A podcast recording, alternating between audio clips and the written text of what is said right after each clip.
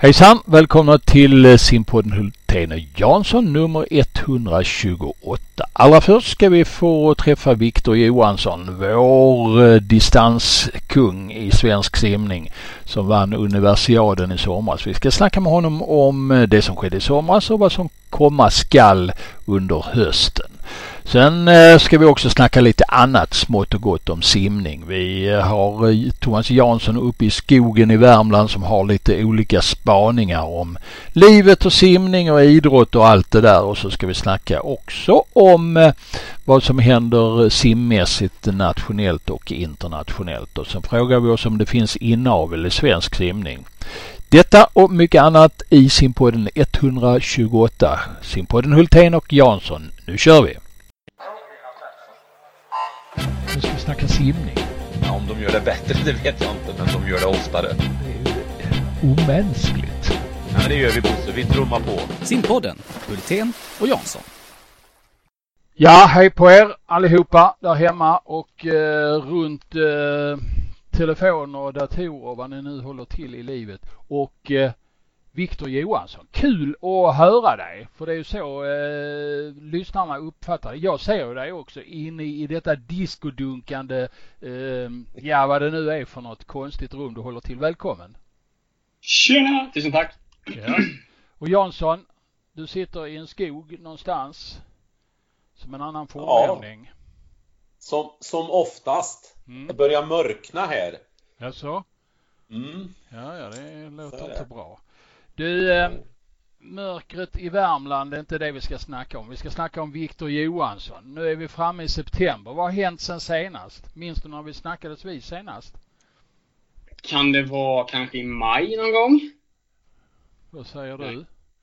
Jansson, ja, var det så? Ja, det stämmer gott det. Ja. Det var inför sommaren han berättade om eh, att eh, tyvärr då inte blev någon bassäng simning på VM men var fullt fokus på universaden mm. och eh, Open Water VM. Ja.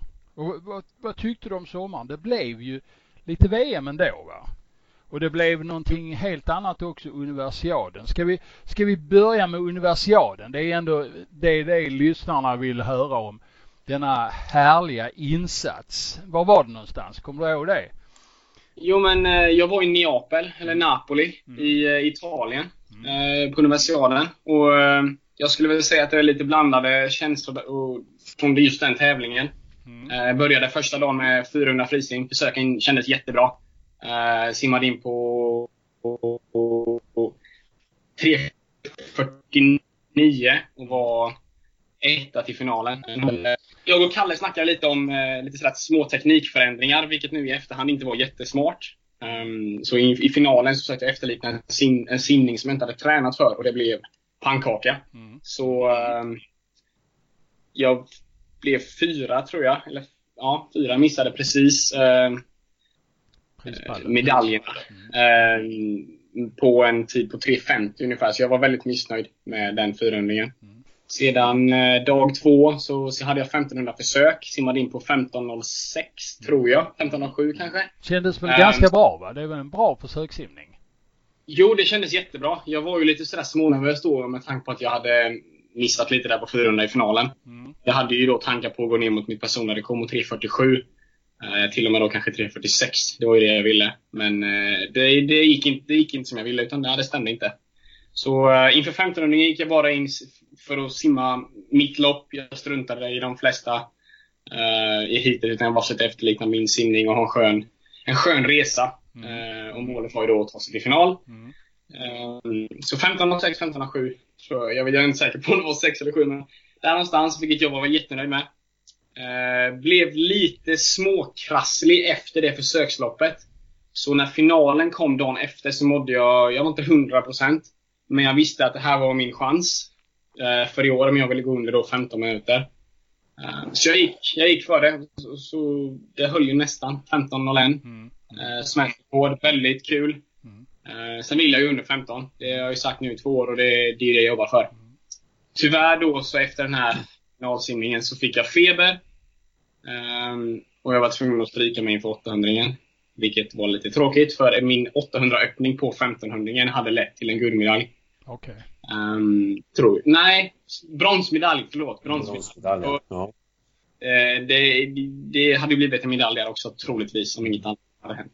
Men du, eh, jag får Men... fråga dig. Eh, här simmar du försök en dag och final nästa dag på 1500. Det är du inte så oerhört van vid va? Du har inte gjort så många gånger. Nej, inte just final, eller försök och final på de längre distanserna. Jag tror senaste gången jag gjorde det var nog EM i Köpenhamn. Mm. Eh, 17, kortbane-EM. Mm. Eh, så det, det, det, var väldigt en bra träning för det också. Mm. Eh, det som var väldigt dåligt med universiaden-upplägget var ju att 400, 1500 800 låg dag på dag på dag på dag efter varandra. Mm. Det var inte någon dag vila utan sen då, om vi ser att jag hade simmat min 800 så hade jag ju haft tre dagar ledigt då, liksom kvarstående av tävlingen. Så det känns ju lite konstigt att de inte, att de inte sprider ut de här distanserna. Eh, utan att de ligger liksom back to back alla tre. Vilket är ja, jätte... De skulle ju kunna ha liknande som det är på EM och VM. Ja, men det tycker jag också. Det tycker jag verkligen. Eh, jag pratade då med William Lulek och Adam Paulsson som eh, simmade då 200 och 400 meter medley.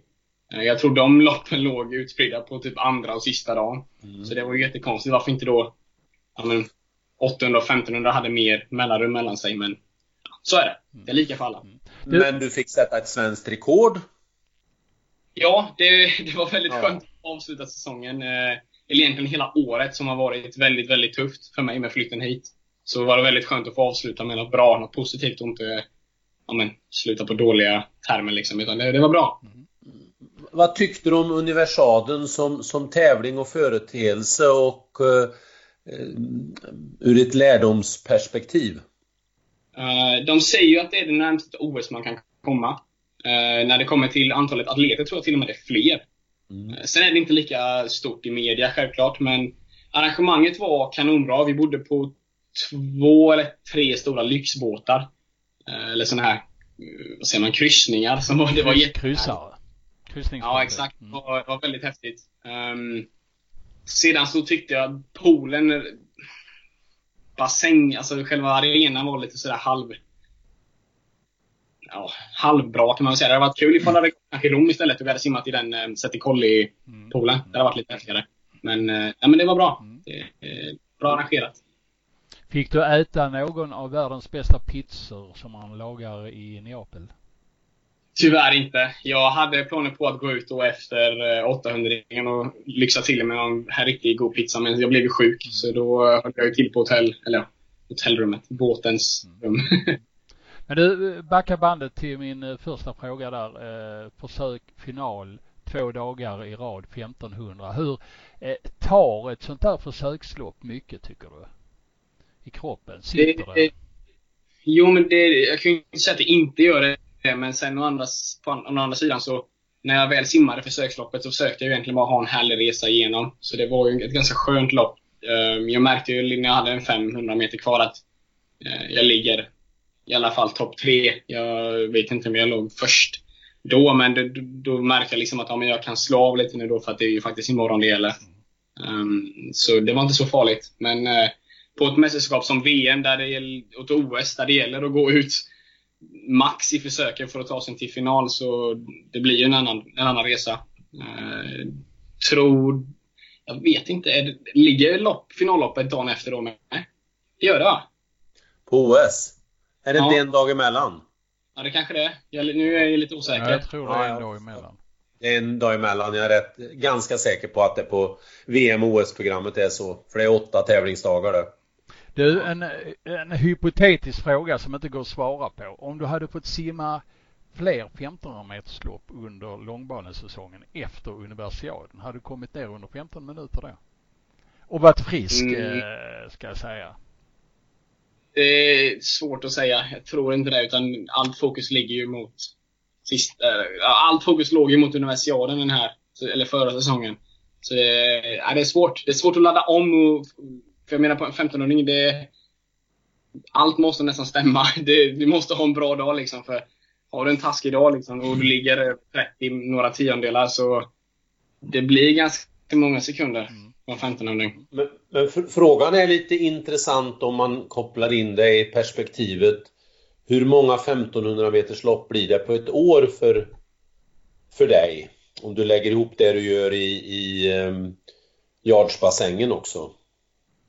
Det, ja, jag har ingen exakt siffra, men det blir ganska många. För på varenda sån här dual meet som jag har här i USA så simmar jag ju både då jag simmar ju 500 framf framförallt. Det simmar jag ju varenda mästerskap då, eller varenda dual meet. Sedan så har de ju 1000 också mm. och 1650. Mm. och de brukar blanda lite däremellan att ena dagen så är det då 1000 och sen nästa dag så är det eh, 1650. Um, ehm, så det, det, blir ganska många. Vi har ganska många dual meets ändå.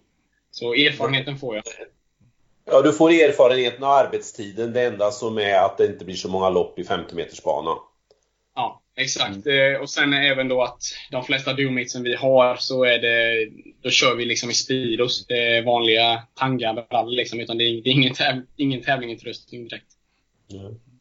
Du, ja, det var ju, vi, vi måste ju gratulera till denna ja. formidabla seger. Även om det är ett tag sedan så grattis till det Viktor. Det var en härlig prestation. Och sen finns ju den här eh, moroten kvar eh, om eh, lite pengar någonstans. Fast du får ju inte tjäna pengar när du tävlar på NC2As. Eller, det går inte att förena det med att tjäna pengar och simma in dem i Sverige och sen tävla på NC2As Men eh, sporren finns ju där. Det är ju rätt skönt ändå att kunna säga att ja, jag skulle ju ha vunnit 100 000 eller? Ja, men, men han kan ju efterskänka dem till simpodden Hultén och Jansson. Ja, det kan han göra ja. Han kan köpa ja. reklamtid här. Som den sanne smålänning han är. Ja, precis. Ja, det tänkte inte på. Eller så, eller så väntar jag bara i två, tre år till och så tar de pengarna sen efteråt. Mm. Det, ja, det är lätt smartare. du, eh, det, det var universiaden, härligt, eh, skönt. Det, var, det var, måste kännas bra och som du säger efter ett eh, ganska lite stökigt första år och väldigt mycket upplevelser och skador och sånt sätta dit ett svenskt rekord och vinna sådär. Sen blev det ju då VM och då åkte du dit och så fick vi se dig i TV och då undrar vi varför har han inte sin arenatröja på sig när han syntes i TV. Och så eh, simmar du 10 kilometer. Nej, inte 10 kilometer.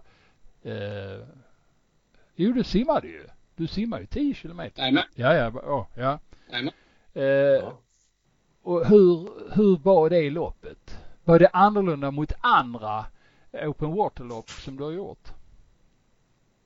Det var betydligt annorlunda. Eh, först och främst då så kom jag ju från universalen direkt. Jag flög ut, eh, jag tror det var två dagar innan tävlingen ens var slut. För, så, så, jag skulle kunna komma till Korea då och vänja mig vid eh, tidsomställningen. Um, tyvärr så var jag ju sjuk. Kunde inte träna de sista dagarna i Italien, kunde inte träna de första två dagarna i Korea för jag mådde ju inte bra. Så redan där så var det ju lite små kalabalik då, plus att jag hade toppat. Eh, det är ju svårt att sätta hur många dagar, men jag hade ju toppat en, en ganska bra bit där. Och jag menar, ska du simma en 10 km så det blir svårt om du har vilat ganska länge för ditt långlopp. Jag menar, du simmar ju i princip i två timmar. Eh, men just då framförallt att det fanns 10 biljetter till OS. Eh, och simma om då under den här 10 km så var ju alla helt hysteriska. Och jag hamnade mitt i smeten och det blev kalabalik egentligen. Eh, jag tog många smällar. Tre av de fem kort, gula kort som delades ut under det här loppet var, då var de på mig. De slogs på mig liksom. Det, det var inte så att jag fick tre av fem gula nej, kort nej. utan att de tre av fem gula korten som var utdelade, det var för att folk var på mig. Eh, så jag, jag, ham, jag, jag hamnade mitt i smeten och fick uppleva slagsmål egentligen då. När du, när du, säger, när du säger hamnade mitt i smeten, finns det ingen möjlighet att... Eh, jag, jag förstår ju att det finns en poäng med att ligga för att det blir rörelse i ytvattnet som kan vara bra att nyttja men det finns ingen poäng med att försöka bryta sig ut och hamna på sidan i en sån klunga, eller går inte det? Det, det, det, var, ju, det var ju egentligen det jag försökte göra eh, under en större del av loppet, men jag hamnade liksom i smeten. Jag tänker det 70-80 simmare mm. som bara ska framåt och alla ligger i en klunga förutom, förutom de första 4-5 simmarna som egentligen då har en ganska skön resa. De väljer tempot och de kan egentligen bara ligga där uppe och mysa. egentligen. Men äh, jag var fast inne i den här klungan. Eh, och det tog alldeles för mycket energi. Så när jag påbörjade mitt andra varv av, tror det var sex varv, så var jag, jag var helt slut redan. Det, det var alldeles för mycket slagsmål. Men du, varför var de på just dig? Var det för att uh, du skrek högst, uh, du är tacksam att slå på eller var de lite rädd för att du skulle kunna simma för fort kanske? Det, jag, var, jag hade nog bara fel placering. Mm. Jag tror inte att det var någonting just för att det var jag. Det hade lika väl kunnat vara någon annan. Men nu den här gången så var det mig de var på. Eh, vad, vad är det för slutsatser du drar från det loppet eh, framöver? Eh, att just ett VM 10 km lopp eh, är helt annorlunda jämfört med de loppen jag gjort tidigare. Eh, både världscuper, junior-EM, junior-VM. Eh, det här var ett helt annat lopp. Alla var så hysteriska av de här tio finalplatserna då, eller de här tio platserna till OS. Så även du vet, de som kom ja, men, du vet, från 30 plats till 50 plats, de var helt hysteriska också, även fast de inte ens var i närheten. Och jag var ju en av dem där i den klungan. Eh, så var de helt hysteriska och de, alla slogs. Det var kalabalik. Är det ytterligare 15 platser som ska delas ut eller hur stort startfält blir det i, i Tokyo nästa år? Det är nog något sånt, ja, skulle jag säga. Mellan... Nu är det 10 stycken då som är uttagna, eller klara. De får vara med och ställa upp om de vill. Um, och sen är det nog en 15 15-20 kanske. Ja, jag är lite osäker. Hur, hur gör du med din... Ehm, alltså, vad fokuserar du på? Är det att ta plats på, i bassängen eller öppet vatten eller tänker du kombinera? Eller hur, hur tänker du inför 2020? Eh, mitt fokus ligger på bassängsimningen och det är det jag tränar för just nu. Skulle det nu vara så då att den här kvaltävlingen, OS-kvaltävlingen, passar in i schemat så kan jag verkligen tänka mig att göra det. För jag tycker det är kul med öppet vatten och det är en kul grej att göra vid sidan om. Det för, alltså den, den, första anledningen varför jag ens började med det var ju för att jag skulle kunna förlänga min säsong och träna över sommaren. Och inte behöva, behöva vara ledig i mm. fyra veckor utan kanske bara en vecka. Eh, så jag förlängde min säsong lite. För just då, 2015-2016, eh, så gick ju de här junior-EM, junior-VM i augusti.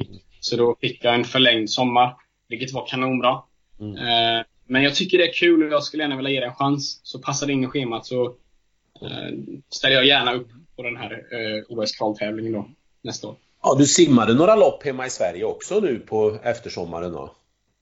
Ja, det blev, eller ja, det blev ett. Ett vattenlopp. Det blev eh, fem kilometer i, på SM i Göteborg. Göteborg. Mm.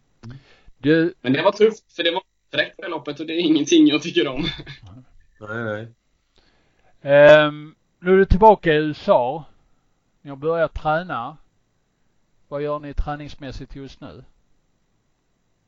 Ja, just nu, sen jag kom hit, eh, 19 augusti så vi, kör vi bara långbana. Det har varit långbana hela vägen. Passen ligger mellan, skulle säga, kanske 5 och 8 000. I morse hade vi 7 000 ungefär. Mycket fart. Um, det är inte mycket återhämtning utan den återhämtningen vi får är onsdag eftermiddag, lördag eftermiddag och söndag egentligen. Det är då man får liksom se till att återhämta sig. Sova bra, äta bra. Um, men det är väldigt, väldigt tufft. I morse så var det väldigt mycket fokus på paddlar och uh, ja, paddlar skulle jag vilja säga. Det var, det var mycket fart, mycket fokus mot 400 pace i morse. Du, jag får det... fråga dig när du säger paddlar. Eh, vad, vad har du på mm. storlek på paddlar när du tränar? Jag brukar mixa med tre stycken egentligen olika paddlar. Jag har, eh, de minsta jag har täcker ungefär min handyta. Precis. Vad har du, vad har du för sorts paddel när du tränar? Jag vet inte riktigt vad det är för paddel. Det är paddel. inte de här olika färgerna som vi hade, är sta, lite standard i Sverige som med grönt, eh, rött, blått och uppåt. Nej, det har inte olika färger så. Det är inte de. Eh, Stroke Nej, det tror jag inte. Heter. Nej. Nej. Men du, du, du mixar med olika paddlar? Ja, just då för att eller vara lite snäll mot mina axlar också. Så de minsta jag har är de, är, de är orangea, de täcker precis hela då handen. Eh, vanligtvis så brukar ju folk simma med såna här fingerpaddlar som bara täcker kanske fingrarna, men eh, jag kör aldrig med såna. Utan de här paddlarna täcker hela handen. Sedan har jag de mittemellan kan man säga som är de här vanliga hedliga gula paddlarna. Eh, runda. Eh, de, är, de är mina favoriter. Eh, de, de, de, fungerar väldigt bra under träningspassen. Och sedan då de största jag har är, de är inte runda. Eh, den är lite mer utformad runt tummen och så här. Det ser ut som en hand nästan. Eh, väldigt stor. Jag blev inspirerad av Bengt Barons sommarprat. Eh, om det var förra året eller om för två år sedan. Då ehm, han berättade att de försökte få tag på de allra största paddlarna för att bygga styrka eh, i vattnet. Och det, det är någonting jag försöker göra med dem också, men självklart inte för mycket. För det gäller ju att vara försiktig med sina axlar Ja, det är lite det jag vill fråga dig. Att, uh, hur, hur, känner du av där? V vad gör du då? Uh, när går du ner i storlek på paddlar? Uh, egentligen så kör jag lite så här som jag känner för det. Om jag vet att jag har simmat mycket med de allra största så Även fast jag skulle kanske vilja ha, använda dem under då en serie så backar jag och så använder jag kanske då dem mittemellan istället. Om vi kör någon drillträning eller sådär med paddlar eller med utrustning så kanske jag använder dem lite mindre då. Eh, bara för att få den här känslan. Men eh, jag missar lite då för att, jag vill inte som sagt bli skadad. Ja men det, det är bra och det, jag tror det är bra för simmare att höra också att, att eh, man får vara lite försiktig, tänka efter lite när det gäller paddelstorleken och, och eh, lyssna på sin kropp som man ska göra i allt annat kanske. Eller vad säger du? Sen, är, sen blev jag väldigt inspirerad när jag var iväg i Italien då, eller förlåt, när jag var iväg i Flagstaff med det italienska landslaget. Um, och höghöjdslägret där, någonting som de är väldigt noggranna med. Jag tror jag sagt det tidigare, men när det är en 15 minuter kvar innan vi har Paris så ställer sig alla och gör de här, du vet, hedliga eh, prehab, rehabövningarna med de här gummibanden. Um, det, det, syns också att de tar hand om sina axlar, för även tjejerna, de är väldigt bredaxlade, de är väldigt grova runt axlarna, så de ser verkligen till att hålla dem under, ja, men, under, vad ska man säga, under kontroll. De, ja. skadade. Jag menar så mycket som de simmar, det är ju helt galet egentligen att de kan klara sig och vara skadefria så bra. Mm. Men jag tror mycket av det handlar om att de är väldigt duktiga med just den här rehab, trä, ja, rehab då. Eh, innan, sin, innan de har blivit. Om, om du tittar på nu när du går in i andra säsongen, är det blir det likartad träning den här hösten som det var förra hösten eller har ni bestämt att, att göra några korrigeringar i upplägget? Um, förra året så var det väldigt mycket kortbaneträning, mycket yards. Uh, vilket det normalt är när det är college.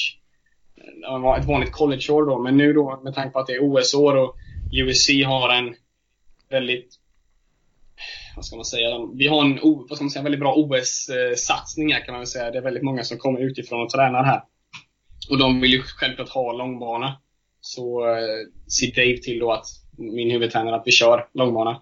Så det, nu då sen jag kom hit så har vi haft långbana varenda pass. Det har inte varit tanke på enda kortbanepass utan det är NCAA och Pac-12 och så vidare. Det är viktigt men OS är var fjärde år och det är många som, som kanske bara har en chans du vet och de vill träna för det. Så det, då är det fokus på långbana. Det låter jättebra det tycker jag. Bra. Du, ehm, ja, vi ska ju få träffa din eh, coach i Sverige i början på januari när han kommer att föreläsa för första gången. Mm, på världstränarkonferensen i Lund. Så är det. Eh, kan bli mm. spännande.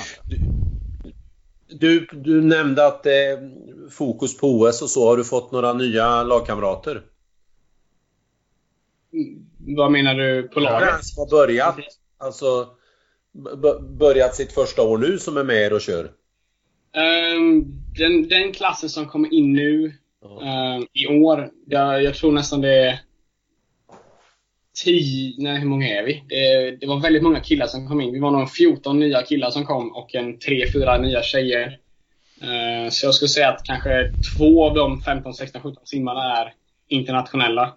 Uh, och de kan platsa på ett OS då för sitt, sitt land, uh, Grekland en kille från Puerto Rico. Um, har någon namn? Har någon namn?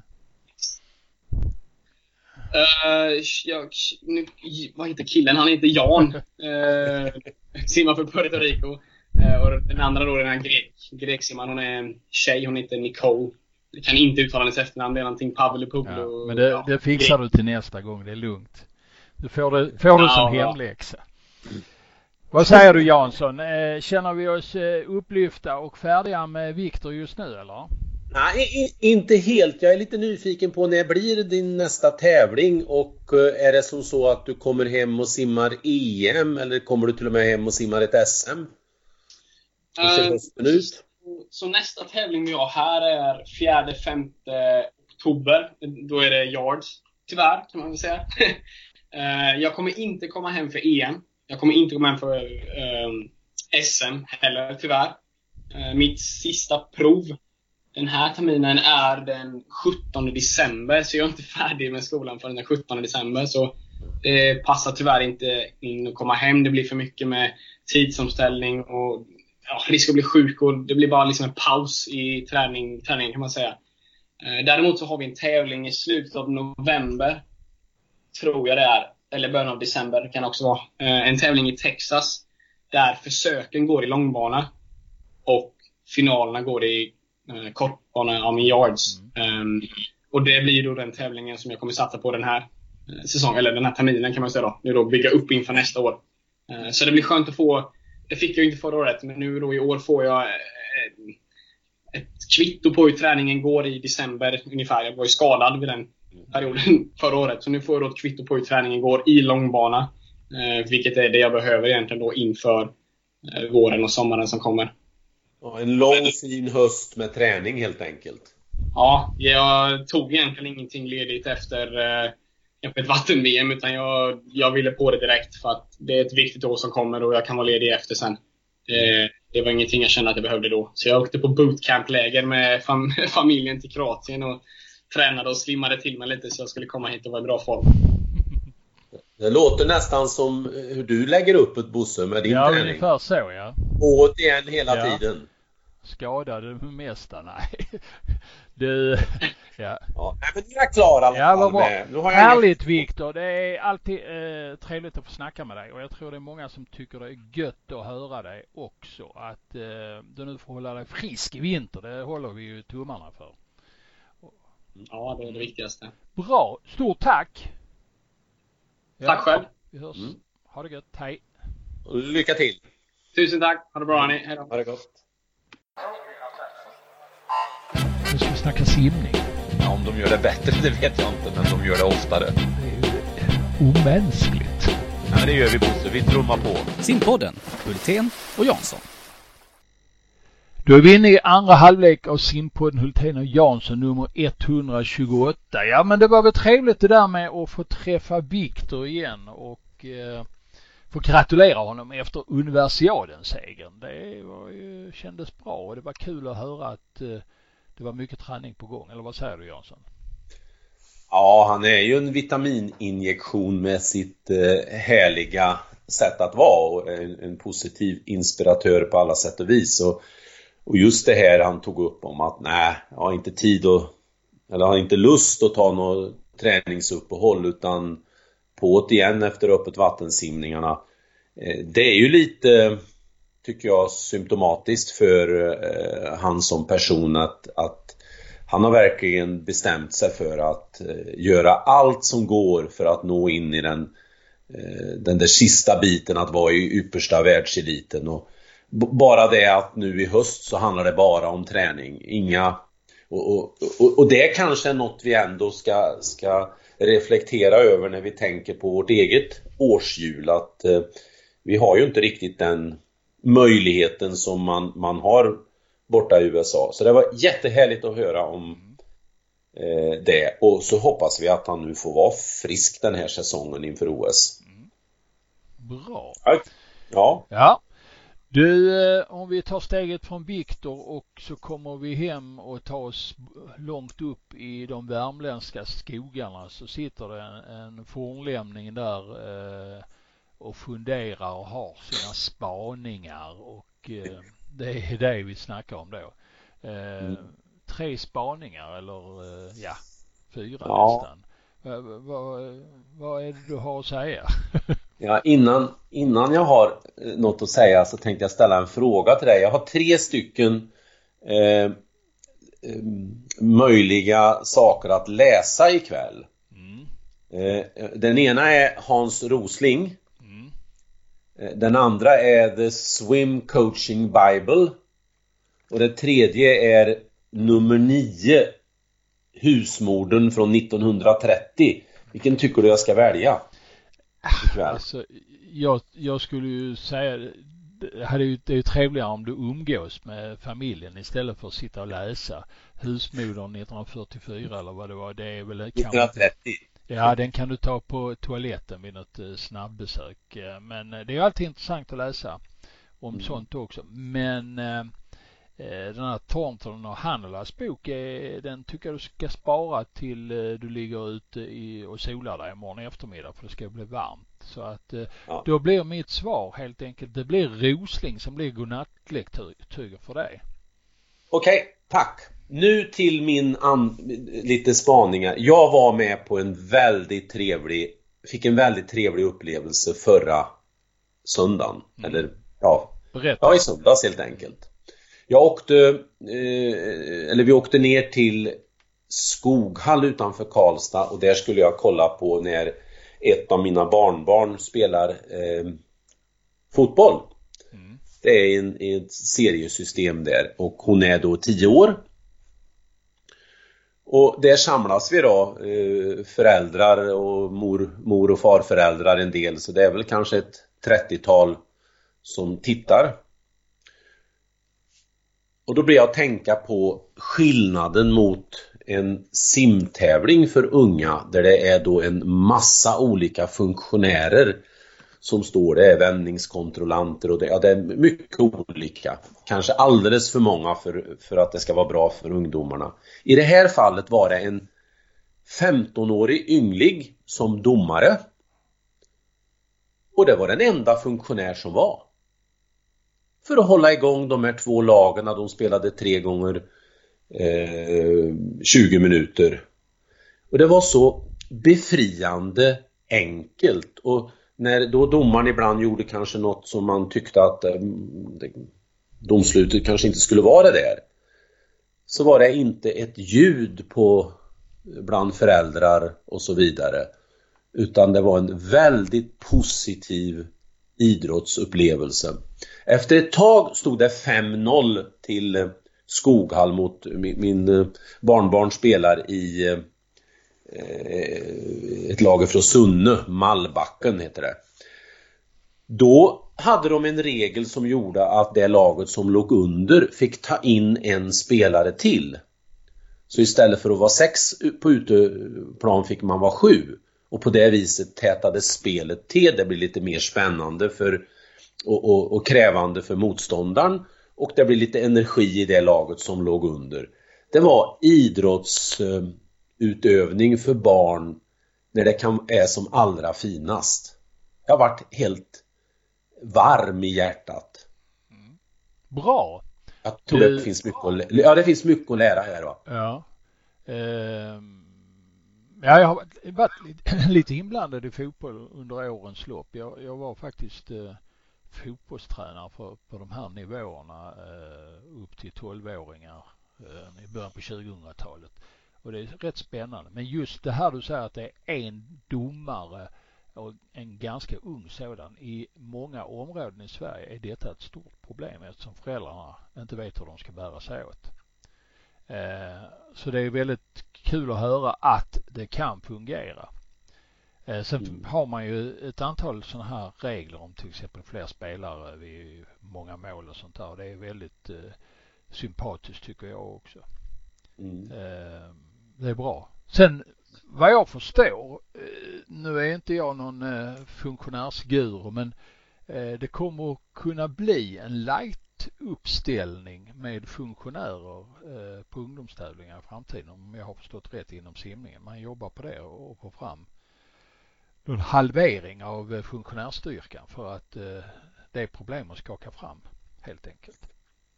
Ja, alltså jag det är ju befriande och välkomnande att höra det. Sen tycker jag att de har fel skäl att göra det. Mm. För mig är skälet att det inte får vara så militäriskt på en ungdomstävling. Exakt. Det får inte vara så Nej. viktigt. Det borde vara skälet till att man minskade ner istället, mm. kan jag tycka. Mm. Men jättebra att det ändå. Då blir så framöver. Vi eh, tar tacksamt emot eh, information från de som kan det här lite bättre än oss. Mm. Får gärna skicka en mail till simma och berätta om hur det fungerar. Det finns många där ute som eh, kan det här mycket bättre än oss som funktionärer. Ja, det var spaning nummer ett. Eh, spaning nummer två då? Ja, det är ju det här gamla Eh, Eh, både tvåan och trean är gamla käpphästar och det handlar ju i tvåan om hur ishockeyns företrädare eh, chikanerar damlagets eh, begäran om att få någon form utav likställighet och hur man på det sätt man har konstruerat seriesystem och med, med då en, en serieorganisation som lever sitt eget liv vid sidan utav Svenska Hockeyförbundet och hänvisar bara till dem. Man bara man vill inte hitta en snabb åtgärd att ge samma förutsättningar till damer och herrar. Eh, jag tog mig friheten att skriva till eh, Färjestad. Eh, för jag var inne på deras hemsida, alltså Färjestad Hockey. Och frågade vart någonstans är deras damlag. De, de liksom nästan existerar ju inte. Och så hade de gjort något utskick till, till eh, finansiärer och grejer och det handlade bara om herrar. Eh, efter några dagar fick jag ett svar ifrån VDn och han gjorde precis som man har varit med om.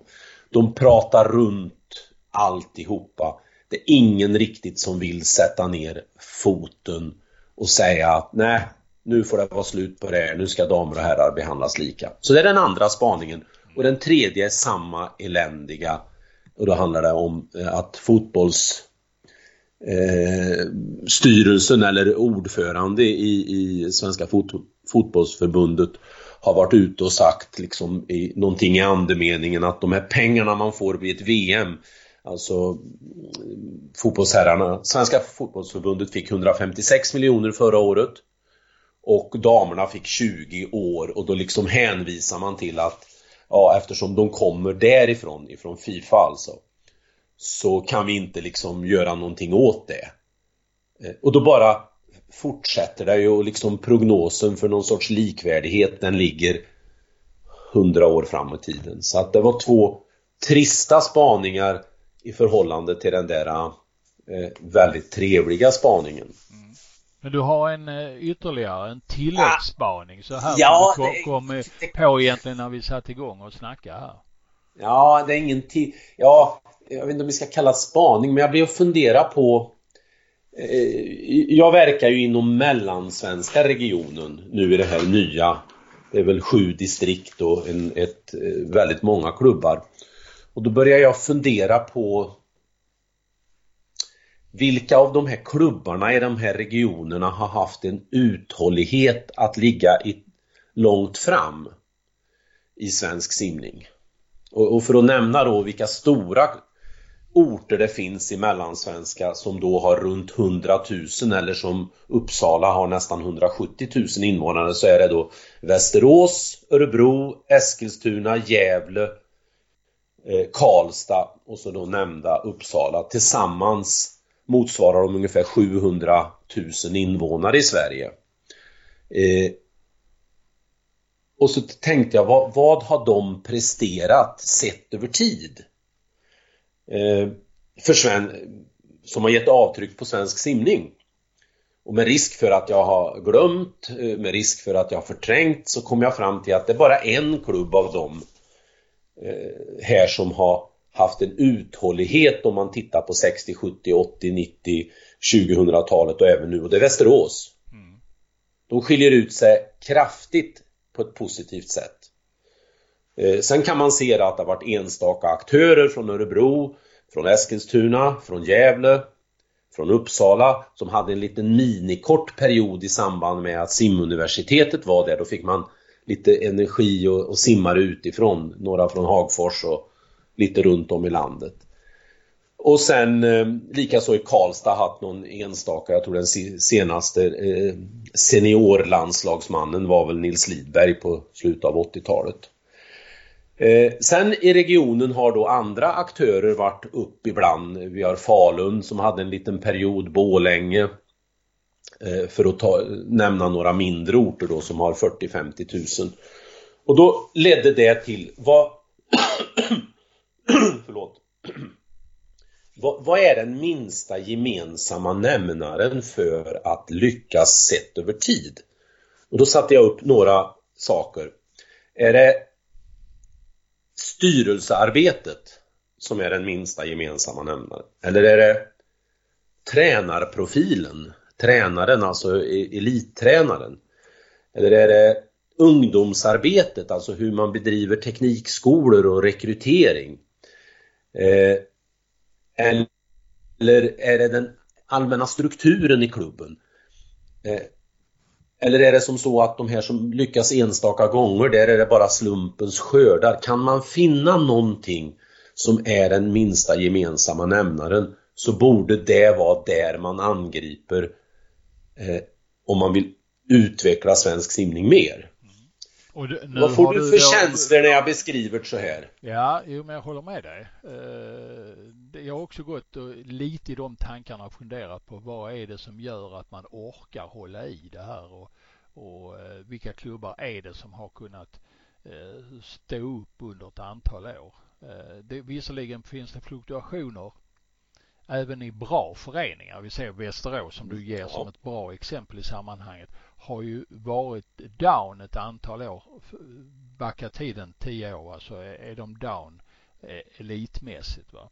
Och de var väldigt duktiga i slutet på 70-talet. Nej, eh, Jo, slutet av 70, början av 70 men även på 90-talet slut hade de ju, vad heter det, bröstsimsvärldsmästare till exempel. Ja, ja, naturligtvis. Ja. Men att... de, de, var väldigt duktiga som ungdomsklubb. Jag minns eh, Jan-Olof Fahlén och Gunnar Larsson var mm. där härja och andra. Och då var man väldigt duktig och hade ett bra elitlag. Sen gick det ner men man har ändå hållit näsan över vattenytan länge. Ja, sett över tid så är det så, alltså då, då, då är de en topp 10-klubb i Sverige. Mm.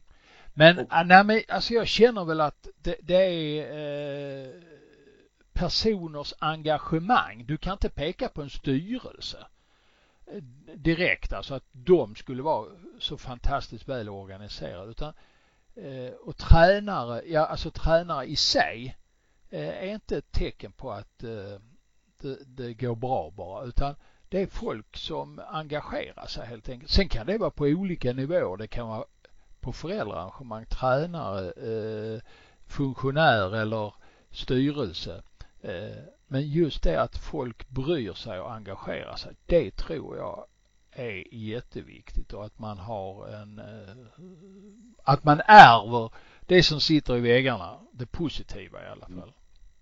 Ja, det skulle vara spännande om man fick sådana som ville forska lite i, alltså titta på 50 år av, av verksamhet i ett 30-tal klubbar i landet mm. för att se vad, vad, om man hittar någon sån där funktion eller ja, ja, något som är minsta gemensamma nämnaren. Ja, vad, vad kom du fram till? Nej men då, då blev då blev jag först att tänka lite så här att eh, min egen resa i lilla Filipstad med 10 000 invånare och så fick vi ju eh, oförskämt bra framgångar i en period och, och, och, och i, på senare år har jag insett vikten av att ha tur att det kommer en talang. Eh, så att det, det, jag, det jag kommer fram till är att man måste ha tillräckligt stor volym för att det ska med säkerhet dyka, upp tillräckligt många talanger. Så att volym på verksamheten är en faktor, men det räcker inte. Eh, det finns ju många klubbar i landet här som har haft volym i massor av år men som ändå inte har fått framgångar. Då kommer man att fundera på, ja, är det strukturen inne? Är det hur teknikutvecklingen går till? Men då, då jag landar i att då, då spelar drivet hos elittränaren väldigt stor roll. När det har poppat upp en klubb under några år Eh, om vi tar Falun till exempel när Sune Sandberg kom dit eller Bålänge när Lars-Erik Paulsson kom dit. Då fick ju de en, ett, en topp för att det kom ett driv in, ett starkt driv. Så att om jag ska koka ner, om jag utan att det görs en, en, en, en avhandling på ärendet men det skulle vara jättespännande om, om man kunde göra en forskning på det. Eh, så tror jag att den minsta gemensamma nämnaren är att ha en vilde på bassängkanten. Och då menar jag inte vilde i form av att eh, skrika och gorma eller att försöka vara den tuffaste och coolaste utan jag menar en vilde i form av att ha ett oerhört driv att ge rätt sak till varje individ i elitgruppen. Det, det, det landar jag och då, och då blir det, om jag ska uttrycka mig lite fult, vi får inte ha för många tjänsteman på kanten. Tjänstemän på kanten. Det landar jag i. Mm. Ja, intressant spaning. Jag tror att det där är en tråd som vi skulle kunna eh, ta tag i lite längre fram också. Titta igenom och se historiskt sett om vi går in och tittar på de 30 bästa klubbarna i landet och följa dem bakåt. Det hade mm. varit kul att göra det här programmet. Eller om några går på universitetsstudier och söker något ämne mm. att forska i mm. så skulle det vara jättespännande att, att få, ett, få det från det hållet också. Du, eh, det här var lite spaningar. Eh, nu så sköljer eh, våra lyssnare sina öron och eh, kom, vi kommer alldeles strax tillbaka med mer simning. Nu ska vi snacka simning. Ja, om de gör det bättre, det vet jag inte, men de gör det oftare. Det är ju omänskligt. Ja, men det gör vi Bosse, vi trummar på. Simpodden, Hultén och Jansson. Sådär ja, då är vi inne i den tredje perioden av eh, Simpodden Hultén och Jansson nummer 128. Eh, tävlingsperiod kommer ju framför oss nu. Det har ju varit eh, och är av tradition en ganska tunn månad tävlingsmässigt när det gäller september. Men eh, nu sätter det igång. Eh, har du spaning på det Jansson? Ja, eh, om vi tar eh, det internationella så är det ju med spänning vi emotser de här fyra helgerna som kommer i Europa, eller kommer i, i oktober med ehm, ISL, den nya serien. De start, det startar ju 5-6 oktober i Indianapolis. Sen flyttas det över till Europa den 12-13 oktober i eh, Neapel för att sen gå till Louisville i USA den tredje helgen i oktober och sen åter i Europa i Budapest 26-27 oktober. Så, och sen fortsätter det in i november också. Men det är ju den internationella delen och det är ju jättespännande att se hur det där kommer att utveckla sig tycker jag. Erik Persson, Sara Sjöström är ju de svenska aktörerna. Ja, dessutom kommer ju vid sidan om detta, till exempel första helgen, det simmas World Cup i Budapest.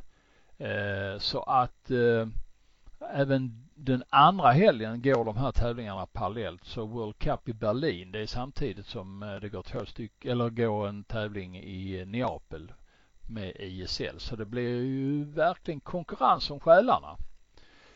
Och jättebra, då kan jag hoppa över en del andra böcker jag hade tänkt att löst, eller läst för då kan en fokusera på det här Absolut, istället. Absolut, det, det blir bra så, så, så, så, har du en, lite interaktivitet där kanske på ett annat sätt. Men du, ja. Eh, ska vi kort förklara också hur det fungerar det här med ISL. Eh, nu är det fyra lag som tävlar, två europeiska lag, två eh, amerikanska lag som tävlar i Indianapolis den femte, sjätte oktober. Sen åker de här fyra lagen till eh, Neapel och så tävlar samma lag i Europa. Mm. Och sedan är det fyra nya lag som tävlar i Louisville i eh, USA och så åker de fyra lagen till Budapest och tävlar. Mm. Eh, och så fungerar det så att säga. Och sen så blir det då eh, semifinaler kan man säga. Eller så möts eh, de här två europeiska lagen som inte har mötts varandra. Mött ja. de andra eh, amerikanska lagen. De möts ja. i en match. Och ja. sedan så eh, är det vice versa. Så då blir det bara en match mot varandra. Mm. Och utifrån det efter tre matcher så är det fyra lag, två från Europa, två från USA som går till final. Och den finalen går i Las Vegas den 20-21 december. Och då ska vi veta alltså att eh, World Cup går under tiden här. Vi kommer också köra ett kortbane-EM i Glasgow den 4 till 8 december och mitt i den här kakan den 13 14 november, 17 november så eh, simmas SM i Eskilstuna. Och sen finns mm. det mycket annat också när vi går ner på den mm. nationella nivån. Det har vi ju gjort genom SM, men vad har vi där? Ja, i helgen till exempel är det ju ett traditionsbundet eh, tävling i Örebro. Mm. Vadköpingsdoppet. Som går eh, lördag, söndag till exempel. Sen är det många olika andra små tävlingar runt om. Eh, så att eh, det blir tävlingstätt för alla olika åldersgrupper ett par veckor framåt nu. Och så ska det bli intressant att se hur eh, resultaten fördelar sig. För vi, jag la ut en eh, rankinglista på kort bana eh, i Sverige här, häromdagen på simma och går man in och tittar där, ja då är det inte många av de bästa som har tävlat på kort bana i år och vi är framme strax vid första oktober. Det är intressant att eh, hur det förändras. Förr i tiden var det mm. precis tvärtom. Ja. Mm. Någonstans mitt emellan borde man kanske kunna vara. Jag kan inte släppa riktigt det där när jag ser alla tävlingar och hela upplägget att eh, det är spännande ändå med det här eh, som jag ibland är lite motstridig mot det om jag kallar eh, USAs universitets eller college-system där man verkligen tränar på hösten. Ja. Det tål att reflektera över. Så mycket tävlingar framför oss, ja. det blir skönt. Du, det gick ett para-VM i förra veckan i eh, London. Inte mycket till intresse. Eh, berodde väl kanske på ganska dåliga svenska eh, resultat om jag uttrycker mig så. Mm. Eller dåliga ska jag inte säga men nej, inte, nej. inte tillgång, tillräckligt framgångsrika. Vi har varit ganska bortskämda ett tag här nu. Men som sagt var, nu fick vi inte till det och det märks ju att det satsats oerhört mycket på parasimningen i världen nu för tiden, eller hur? Ja, jag tänkte fylla i och säga det till dig att det, det är ju lite grann att eh, Svensk simning var ju tidigt ute med att satsa på kortbanesäsong på 90-talets början och skördade ju tack vare det e-, extremt stora framgångar under 90-talet på kortbanemästerskap. Jag tror att också att svensk eh, eh, parasimning och eh, paraidrott överhuvudtaget har varit ganska tidigt ute i startgroparna och, och därmed skämt bort oss med mycket framgångar och någonstans kommer tiden ikapp nu tack vare det du nämner att många länder satsar på det här så att konkurrensbilden ser ju betydligt annorlunda ut. Sen Sen tycker jag ju, om vi tar ljumt intresse i media och så, jag, jag tycker ju att eh, den här följa John-taktiken och att det är bara några få idrotter som får väldigt mycket av mediautrymmet. Det, det blir lite trist, trist för att de här aktörerna förtjänar verkligen att synas i media och ledarna som håller på med den här idrotten också förtjänar att, att bli eh, viktiga personer. Så är det. Mm. Eh, vad man kan säga är ju att man, det har ju varit eh, nyklassningar av eh, de handikappade och, och som vanligt blir det väldigt mycket diskussioner när man klassar om paraidrottare. Vem hamnar vad och så vidare. Speciellt i klassningsklasserna eh, S14. Eh, där eh, var ju fantastiska resultat. Men där är ju också diskussionerna om klassningarna väldigt starka. Här vanns ju eh, para-S, para-VM på tider som hade varit eh, medaljer, ibland segertider på svenska mästerskap. Fantastiska simningar. Mm. Mm. Men jag mm, blev mm, allra mest imponerad av, det var många som var imponerade, men den här kinesiska Yang Liangshang eller vad hon hette, jag kommer inte ihåg någonstans ditåt, som simmade 400 fritt och vann eh, med en arm det imponerade oerhört på ja. mig. Och hennes sätt att spurta sista 50. Oj, oj, oj, oj, oj. Det var, det var riktigt, riktigt stort. Det var härligt att se. Ja. Ja. Och, och det, det jag frapperas av som liksom man, man hör när man träffar på eh, atleter från parasidan det är ju, tycker jag, att det är en skillnad mot icke-paraidrottare det är att de fokuserar väldigt mycket mer på vad man kan göra, inte på eh, de resurser man inte har. Och det tycker jag är ett intressant inslag i. Därför, därför är det så bra att vi har en, eh, ett blandat SM på sommaren där parasimningen är med. Jag skulle önska att de var med även på kortbane-SM. Nu, nu, nu är snacket där att eh, det inte får plats på kortbane-SM. Men det blir ett para-SM. Inte bara riksmästerskap utan en riktigt para-SM i kort bana här eh, mm. innevarande säsong. Men man skulle kunna halvera antalet grenar på ett inne-SM också. Ja, absolut. Ja. ja. Alltså det är ju enkelt, det går ju att lösa på, på annat sätt. Det är ju inte hugget i sten. Jag menar backar vi bandet så var det ju bara en eh, åtta grenar per, per kön på ett inne-SM. Ja, man simmar ju till exempel ja. inte 50 och 100 meters distanser förr i tiden. Nej. Jag har aldrig simmat SM på kort bana under, eh, alltså individuellt under 200 meter.